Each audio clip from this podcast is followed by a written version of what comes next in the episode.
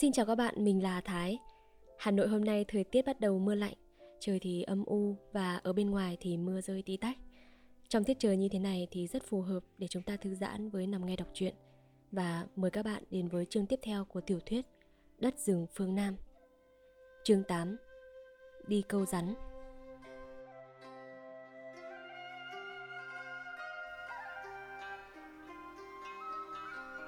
Má nuôi tôi là một người thuộc khá nhiều chuyện cổ tích và biết hầu hết mọi cung cách làm ăn của những người nông dân nghèo ở khắp mọi vùng Nam Bộ. Có điều là trong tất cả những mẩu chuyện bà kể, chuyện nào cũng pha đượm ít nhiều tính chất thần bí và bà tin tưởng một cách ngây thơ ở mệnh trời. Dù vậy tôi cũng thích nghe, thích gợi cho má nuôi tôi kể để tôi say mê. Thằng cò còn giống mẹ ở chỗ hay mê tín dị đoan. Nó là một đứa chúa sợ ma bao giờ nghe kể chuyện trong lúc ban đêm. Mặc dù đã lớn tuồng như vậy mà lúc nào nó cũng nhảy vào lòng má, ngồi rụt lại như một đứa trẻ con. Tiến nuôi tôi hiền lành, ít nói. Ông thường ngồi lặng lẽ đánh những sợi dây gai hoặc rũa lưỡi câu, miệng không rời cái tổ thuốc lá hình thù kỳ dị làm bằng một gốc ớt hiểm rừng. Má nuôi tôi kể cho chúng tôi nghe đủ thứ chuyện, từ những chuyện cá bống hai hang cá chê hai ngạnh, tôm càng hai dâu, rất ngây ngô, trẻ con, sang chuyện săn nai, săn khỉ qua rừng, qua chuyện cuộc đời chú Võ Tòng, con người kỳ dị mà tôi đã được gặp một đêm tối ở bờ sông, đến chuyện ma cá sấu, ma cọp, ma nam. Mà người nghe yêu bóng vía, dù là người lớn đi nữa, cũng không dám bước ra xa nhà đi đái. Dáng như chuyện nào thằng cò cũng đã nghe mẹ kể rồi, nó chẳng chú ý mấy, chỉ hong hóng, trực nghe bà quên mất một đoạn nào đó thì lập tức chen vào bổ sung ngay. Rồi lại nheo mắt nhìn tôi như muốn nói. Thấy chưa, má tao còn không nhớ bằng tao. Vì mày ở chợ vô đây rồi còn phải học tao nhiều. Cái thằng đen chuỗi, cổ dài ngoằng như cổ cò ma, nhiều lúc tỏ ra ta đây một cách khinh khỉnh, dễ ghét. Ngoài mặt tôi từng tỏ ra không phục, nhưng trong bụng tôi vẫn chịu là nó khôn danh, hiểu biết hơn tôi nhiều. Nó dạy tôi cách hiểu các thứ bẫy, đặc tính của nhiều con thú và nó đã dắt tôi đi gần thuộc hết các lối ngắt ngoéo trong rừng. Tía ơi, để con dắt thằng An đi câu rán một bữa nghe tía. Một buổi chiều, đột nhiên thằng cò hứng lên đề nghị với bố như vậy. Tiến nuôi tôi bị con cá ngát đâm vào bắp chân, hôm nay chân còn sưng tướng, chưa đi được, ông hỏi. Đi không có tao, thằng An thì chưa biết gì. Liệu một mình mày có làm nên trò trống gì không đấy? Thôi, để lúc khác còn ạ. Má nuôi tôi liền can thiệp ngay. Nó làm được mà, ông thì lúc nào cũng chê ỏng chê eo thằng bé. Để không có ông, coi nó có làm được không? Thằng cò nhướng mắt nhìn tôi. Thế là hai đứa tôi bắt tay ngay vào việc chuẩn bị cho buổi câu đêm. Chúng tôi dắt con luốc đi dọc theo mé nước, rình đập những con cá thòi lòi biển. Những con cá thòi lòi to bằng ngón chân cái, cặp mắt ốc nhồi mọc trên đầu chúng như hai hột mồng tơi. Hễ nghe bước chân chúng tôi đến gần là y như chúng dường cái kỳ ngũ sắc trên lưng thành một cánh buồm, phóng ngay trên mặt nước. Giống cá gì mà tinh như quỷ, bay trên mặt nước như cá lê thia, lặn cũng giỏi, bơi cũng giỏi, còn nhảy trên bờ thì thật không thua gì một con ếch. Vậy mà rốt cục, hai đứa cũng đập được gần 10 con. Riêng phần con luốc, nó cũng rình chộp được 5-6 con. Vậy là tạm tạm đi khoản câu mồi rồi. Tiến nuôi tôi đi cả nhắc, đến ngồi trên một gốc cây cắt ngang, giống như một cái đòn xù xì đặt bên cạnh bếp lửa. Xem chúng tôi chuẩn bị mồi câu. Thằng cò muốn chứng minh lời khen của má, hay cố biểu diễn cho tôi phục nó thì không biết, mà nó làm coi thạo lắm. Nó dùng hai ngón tay banh họng con cá, nhét vào họng mỗi con một quả ớt hiểm chín. Ê, nướng đi mậy, ăn. Nó bảo tôi. Làm sao nướng đây? Lấy cái que, xiên bụng nó, kê lên than nướng chứ còn làm sao? Nướng mồi mà cũng không biết. Nó vắt nhọn đầu cái que, sóc ngang con cá mùi trao cho tôi. Tôi đặt lên than hồng một chốc, còn thòi lòi ngậm quả ớt bèn nhe mồm ra, lưng vảnh cong. Từ trong họng con cá vàng rộp đó, mỡ bắt đầu chảy ra. Nhiều xuống than cháy nghe xèo xèo. Tôi nuốt nước miếng đánh ực một cái. Eo ơi, thơm quá. Thằng cò cười lớn. Mình người muối cá nướng còn phát thèm, huống gì con rắn. Ừ, thứ mùi này nhạy lắm. Đêm nay hai đứa bay ít ra cũng kiếm được 5-7 con cỡ bắp chân. Cái thứ mồi nhái sống gặp nước bơi, lom xom thì chỉ tổ quyện cá lóc tới phá mất. Tiến nuôi tôi cười hà hà. Khói thuốc lá vón quanh đôi mắt to, sáng long lánh. Ông vui vẻ nói tiếp. Thằng An mới ra nghề đêm đầu tiên, đừng có sách giỏ về không đấy, con ạ.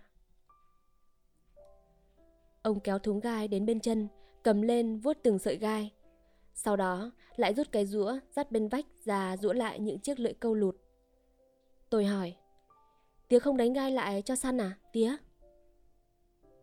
Thằng cò cười hì hì. Vậy mà mày cái gì cũng khoe giỏi, tưởng cái gì trong sách của mày cũng có hả? Tía ơi, đừng bày cho nó nghe tía. Tía nuôi tôi vỗ vỗ đầu thằng cò. Nó không biết thì phải bảo cho nó chứ. Có ai mẹ đẻ ra không học mà biết được.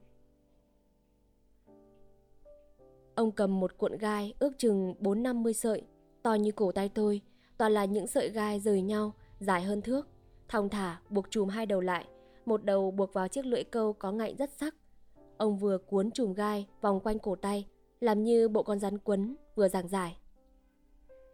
Rắn không có tay chân, nhưng nó khỏe nhờ sức quấn của xương sống. Còn chăn bắt nai, quấn con mồi siết chặt mãi, bao giờ mềm, dập hết xương nó mới nuốt. Thứ rắn giản di cóc, có con to cỡ bắp vế, ở dưới nước nó còn khỏe hơn con chăn. Khi mắc câu, nó cuốn dây câu và vặn mình xoay vòng siết lại mãi. Dây to đến mấy cũng phải đứt. Nhưng loài vật làm sao khôn hơn người được? Đây, An, con xem đây. Toàn là những sợi gai rời, hệ bắt đầu quấn thì gai mới bắt đầu săn. Càng quấn càng săn. Một lúc, thấy chưa đứt, nó bèn xoay ngược lại, tức thời cuộn gai lại tháo ra. Cứ thế quấn và tháo ra suốt đêm. Trùng gai câu vẫn trơ nguyên, không đứt một sợi. Khi tía tôi kiểm tra tất cả những cuộn gai và ướm xong từng lưỡi câu rồi, ông bèn bảo chúng tôi đi dàn bụng cho no, kẻo thức khuya mau đói lắm. Chúng tôi ăn cơm xong thì má nuôi tôi đã ôm nõ, đèn soi, mát và một cái giờ tre to tướng bỏ xuống xuồng rồi. Tôi chạy ra hỏi Cần câu đâu má? Ôi, cần kéo gì con? Thằng cò bật cười lớn Cần câu gửi bà Thủy ở ngoài sông Ra ngoài lấy Thằng cò dục tôi đi Nhưng tôi chưa muốn đi Tôi cứ luẩn quẩn theo má nuôi tôi Hỏi đủ thứ Như khi rắn mắc câu rồi thì làm sao bắt Rồi bị nó cắn có làm sao không Tiến nuôi tôi bảo Cứ đi đi Có thằng cò đừng ngại Nó sẽ bảo cho Và ông bưng cái mẻ hun Đốt chấu để lấy khói xua mũi Đặt xuống trước mũi xuồng ngước mắt lên trông ánh chiều sắp lụn. Đi bây giờ, ra đến chỗ câu thì vừa. Tôi ngồi bơi mũi, thằng cò ngồi bơi lái. Nước từ trong rừng u minh, theo các con lạch nhỏ, đổ ra kênh, chảy ào ào như một thứ nước màu cà phê đặc, cuồn cuộn thoát ra sông. Bây giờ, mặt trời đã lặn vào những đám mây đỏ thẫm cuối dài rừng xa xuồng chúng tôi lướt qua một quãng sông. Hai bên bờ lau sậy mọc rậm rịt. Trước mắt tôi dần dần mở ra một mảng trời vàng rực.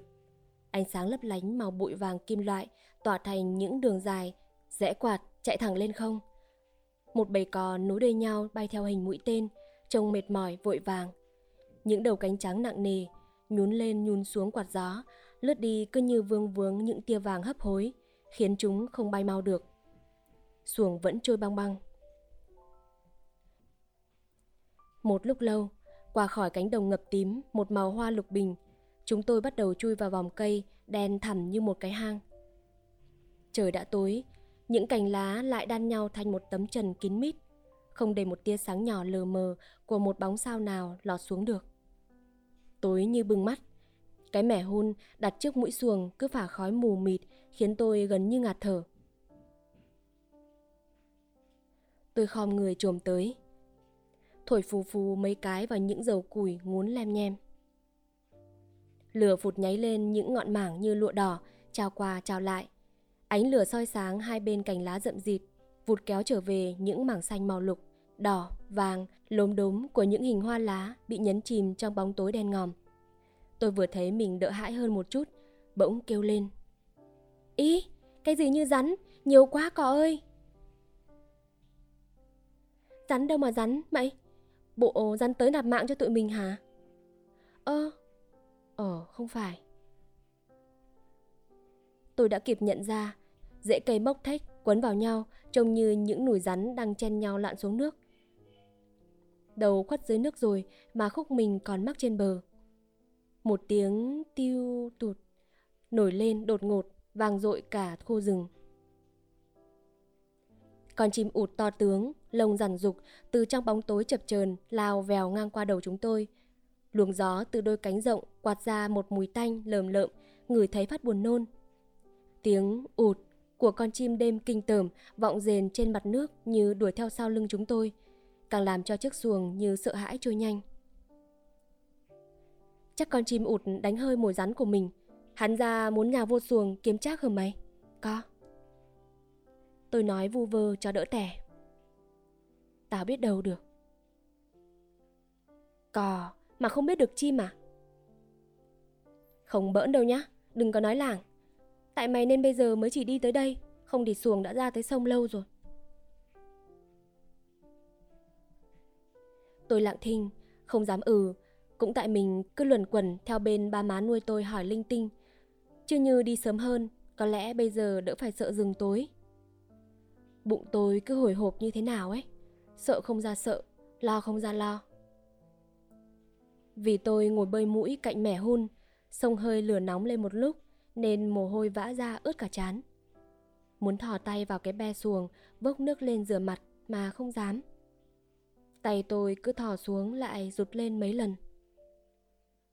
Cái gì lóc bóc như cá ăn vậy, có.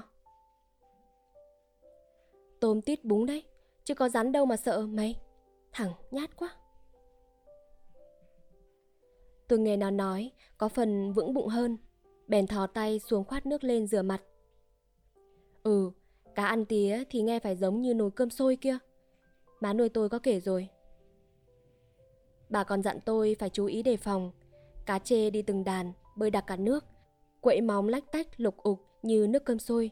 Làm tầm một quãng dài trên sông. Đi chài mà gặp cá ăn tía, quăng chài xuống. Khi kéo lên, nếu gặp loại chài cũ bờ bờ, có thể rất tung trải Nhưng nguy hiểm nhất là rắn. Rắn hổ đất cứ bơi theo trên mặt nước để ăn bọt nhớt cá. Đó là những con rắn đang luyện nọc, cắn ai thì có trời xuống cứu. Má nuôi tôi nói như vậy. Chúng tôi đã ra khỏi vòng cây tối đen ban nãy, vài ngôi sao le lói mọc lơ thưa. Bờ tràm khô đứng im lìm dưới ánh sao xanh biếc. Cành cây trắng ngoằn ngoèo như đám bạch xà ngóc cổ lên trời, hứng uống mù sương trong chuyện đời xưa. Dòng sông đen ngòm, ghê rợn. Cây cối hiện hình ma quái, ẩn ẩn hiện hiện trong lớp xương răng bằng bạc. Cây đọt chiếc, tròn tròn như ngôi mộ. Cây tràm quấn dây tơ hồng như người đàn bà bồng con đứng xõa tóc, tay vẫy vẫy. Cây dừa nước, lá nhọn hoắt như hai hàng gươm dắt dài theo sống lá tùa tùa, chĩa mũi nhọn lên đe dọa trời. Ban ngày trông chẳng ra làm sao. Đêm tối, nhìn cái gì cũng đâm ra sờ sợ. Mũi vu vu từ bờ bay ra đuổi theo xuồng như những đám mây. Bơi ngược gió lên cái vịnh chân kia đi, An. Không thì nó... Thằng cò chưa nói hết câu đã phun nước miếng phèo phèo. Nó chui vô miệng mày hả? Ủa, ủa. Ta hỏi nó chui vô mấy con rồi? Thằng cò ư ư Hạc nhổ rồi phun tiếp liền mấy cái, không đáp. Hai tay nó mắc giữ cây dầm kìm lái. Nó cởi chân mà lại không thể buông dầm để dùng tay đập mũi được. Thành ra người nó cứ phải uốn éo, vặn qua vặn lại cho mũi đỡ đốt. Tôi gác dầm mũi lên xuồng, chạy đến vuốt vuốt khắp mình cho nó. Eo ôi, hai bàn tay nhớt nhợt, ướt đầy máu. Cố chịu đựng vài trăm thước nữa. Thằng cò cười hì hì, Hàm răng nó trắng đều như hạt ngô non, Ánh lên trong đêm tối. Xuồng bơi ngược nước nghe ồ ồ, Đi chậm như rùa. Hồi lâu, mũi xuồng từ từ rẽ vào bờ, lủi vô một đám nước dừa tối đen. Thằng cò đứng lên đằng sau lái, Cầm dầm chống xuồng, Đi len lách trong những lùm dừa nước, Có những chiếc bẹ khô ai đốn từ đời nào, Nhô lên trầm trầm một lát sau, tôi sốt ruột quá, Bèn hỏi. Tới chỗ câu chưa, mậy? Tới rồi, Ta còn chọn chỗ nào ngon sẽ xuống mùi. Đây thôi, Được rồi. Nó cho xuồng đậu lại, Một bên tàu lá mọc nghiêng nghiêng. Thôi, Sắp sửa mồi đi, Thắp đèn lên. Có đây. Mày coi tao làm đây, Coi mà bắt trước. Nó với tay kéo tàu lá dừa quạt xuống, Buộc chùm gai vào giữa sống lá Tôi soi đèn, Tay cầm con mồi Nó làm thoăn thoắt, Coi bộ thành thạo lắm Con mồi câu Bị lưỡi câu móc suốt từ đầu đến gần chót đuôi, Còn chừa ra một tí đuôi cho rắn dễ nhầm Nó kéo cong tàu lá xuống, Vừa đủ cho mồi treo lơ lửng, Cách mặt nước non gang tay Biết để làm gì không? Thế này thì cá lóc hết phương chồm lên phá rồi. Hi hi. Mày chống xuồng thay tao, để tao ngồi mũi buộc câu cho. Tôi dẩu môi, hứ một tiếng. Không, để tao buộc, tao buộc được. Tưởng thứ gì khó kia. Nó ngậm nghĩ một chốc. Thôi được, cho mày làm thử một cái thôi nhé. Tôi cười cười. Ừ, mà hễ chừng có dán mắc câu, tao sẽ giao cho mày bắt. Hơn chục con mồi đã xuống rồi, thằng cò thở ra một hơi dài khoan khoái. Vái trời Phật cho chúng một bữa câu. Lần nào cũng khấn thế à? Không, vì bữa nay có mày, chúng một bữa câu để cho mày thấy mày lác mắt chơi vậy mà. Thôi, bây giờ ta ngủ đi. Nó nói xong, lập tức chui vào nóc. Tôi ngồi bên mẻ hun, quạt cho đỡ mũi. Hơi nước bốc lên lành lạnh. Im lặng quá, không có một tiếng hạc sành kêu cho đỡ buồn. Lâu lắm mới có bầy cá heo lục ục, lạc ẹc, bầu dưới lườn xuồng, ăn rêu. Rồi bầy cá cũng lội đi, chỉ còn tiếng lách bách của hai bàn tay tôi đập mũi. Thằng cò cựa quậy, rốt doạt trong nóc rồi chui ra. Mày không ngủ hả? Ngồi đại mũi sao? An? Không. Sao coi mày buồn vậy? Tao nhớ nhà Tôi thở ra, Không nói nữa. Thằng cò tiêu nghỉu, Bèn nói làng. Mày đừng sợ nhá, Để chừng bắt được con rắn bự, Tao bẻ răng nó cho mày coi. Ờ mà mũi nhiều đa. Nói xong, Nó lần lưng móc ra một cái vỏ diêm. Nó rút ra một que, Đút vào phân nửa, Đoạn nó đóng bao diêm lại. Một tay cầm vỏ diêm, một đầu cầm que diêm phía ngoài. Nó bắt đầu kéo ra kéo vô, nghe két, két, kít, kít. Làm cho mũi sợ, nó tưởng rơi, hì hì. Tôi cũng cười theo nó và lần mò tới ngồi bên, coi trò chơi lý thú của nó bày ra. Quả thật, mũi nghe két két, kít kít, sợ gặp đàn rơi, vò ve dần bay đi hết. Tôi ngồi dựa lưng thằng cò một lúc, thiêu thiêu buồn ngủ. Thằng cò ngáp một hồi, tay buông cái vỏ bao diêm ra. Hai thằng ôm nhau nằm còng queo giữa xuồng. Đầu canh hai, trăng từ từ mọc lên bên kia dải rừng, to như một cái nong. Tôi mở mắt ra, sờ tay thấy xương thấm ướt khắp người. Trong lớp xương đục nhờ nhờ, vầng trăng đỏ như một cái lòng đỏ trứng khổng lồ. Càng lên cao, trăng càng bé lại. Nhìn qua be xuồng, thấy nước gợn lăn tăn. Tôi vừa thiêu thiêu chợp mắt lại, bỗng nghe thằng cò vụt nhồm dậy. Dậy mau, dậy mau, dính một con rồi. Tao vừa thức đây mà, có thấy cái gì đâu. Mày biết cái con khỉ gì? Nó quát tôi. Tôi lập tức đánh diêm, thắp ngọn đèn soi. Tay tôi run quá, tim cứ đập thình thịch. Thằng cò ấn cây dầm vào tay tôi, ra hiệu cho tôi chống xuồng tới, nó cầm cái mác trong tay một tay đưa đèn lên soi phía trước Ồ, kia rồi. Tàu lá rửa nước bị ai kéo cứ dập lên dập xuống, làm nước bắn tung tóe. Tiếng dây câu nghiến kìn kịt trong tiếng lá, dập xuống nước nghe kinh quá. Tôi kêu oái một tiếng, đứng chết sững. Một con rắn rắn dây cóc, to cỡ bắp chân người lớn, đang vùng vẫy, uốn mình lên quân lấy chùm dây câu. Cái miệng nó há ra, đầy răng trơm trởm. Chỗ ngạch lưỡi câu mắc bên mép, máu chảy giọt giọt xuống nước. Mỗi lần con rắn vặn mình cố siết cho đứt chùm dây câu, da nó nở ra, vồng lên như gai mít. Thằng có buông mác, thò tay nắm đuôi con rắn. Con rắn tháo ra, quấn một khúc vào tay thằng cò. Thằng cò chụp ngang lưng con rắn. Bàn tay nó bé quá, tuột ra vì không nắm hết. Con rắn càng gồng mình siết chặt cổ tay thằng cò. Mồ hôi tươm ra như chán, chảy dòng dòng xuống má. Nó bậm môi, cứ mặc thế, ngửa người ra sau, lôi nguyên con rắn mắc câu vào xuồng.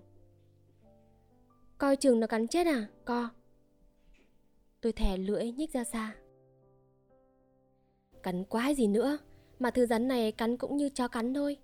Đưa miệng giỏ lại đây, mau mau đi. Tôi kê miệng giỏ hướng con rắn. Thằng cò ghé răng, cắn chặt đuôi con rắn một cái. Con rắn đau quá, vội tháo khỏi cổ tay thằng cò, tuột gọn vào lòng giỏ. Thằng cò một tay đậy nắp, một tay chụp cái mác, chặt hai đầu sông lá cả khúc, sông lá chùm dây câu và con rắn đảo lộn, quẫy loạn soạn trong giỏ. Hì, da con này lột ra phơi, bán bội tiền. Mai chúng mình bảo má nấu nồi cari ăn chơi. Con rắn to, nhưng cái đầu nó chỉ bé bằng quả bàng thôi. Hai con mắt đục lừ lừ nhìn ngọn đèn soi. Thằng cò hé nắp giỏ, chụp cổ con rắn, tháo lưỡi câu ra. Lôi khúc sống lá dính chùm dây câu ra khỏi giỏ, rồi thong thả đậy nắp, và chốt lại. Để tao thử con rắn cho mày coi. Nói xong, nó thọc một ngón tay vào mắt giỏ, gãi gãi trên lưng con rắn. Khi con rắn quay ngoắt lại, toàn mổ vào ngón tay, thì thằng cò đã rụt ngón tay ra rồi. Cù cậu bị ớt cay, sưng cả miệng đấy, mày thấy không? Vậy mình mới dễ bẻ răng, mà nó cũng chẳng cắn mổ gì được nữa. Tàu lá đằng kia rung lên sàn sạt, thằng cò reo lên. Sướng rồi, dính một con nữa rồi. Tôi trụm chân nhảy đồm đột trên xuồng, làm chiếc xuồng nghiêng qua lắc lại, tí nữa là chìm. Ấy là nhờ mình buộc chùm dây câu vào sông lá, phải không có? Chứ đến cần câu to bằng cật tre đi nữa thì nó nhổ lên và lôi tuột đi, mày nhỉ? Con này của mày đó, ăn nhá. Của mày buộc câu mà. Ừ, tao làm cũng được. Khó gì mấy. Nhưng mà con này mày cứ bắt nữa đi cò ạ. Để tao xem mày bắt vài trận nữa đã. Chừng có con khác mắc câu, tao bắt thử cho mày coi, có được không? Tàu lá đang bị kéo ghi xuống nước, bỗng bật tung trở lên. Thôi chết cha tôi rồi, An ơi. Mày buộc làm sao mà nó mới kéo có mấy cái đã bị tuột luốc rồi. Tôi không biết nói ra sao. Tay buông dầm rơi xuống xuồng cái đột. Nhìn theo những giọt nước từ trên tàu lá đổ xuống dòng dòng. Tiếc ngẩn tiếc ngơ.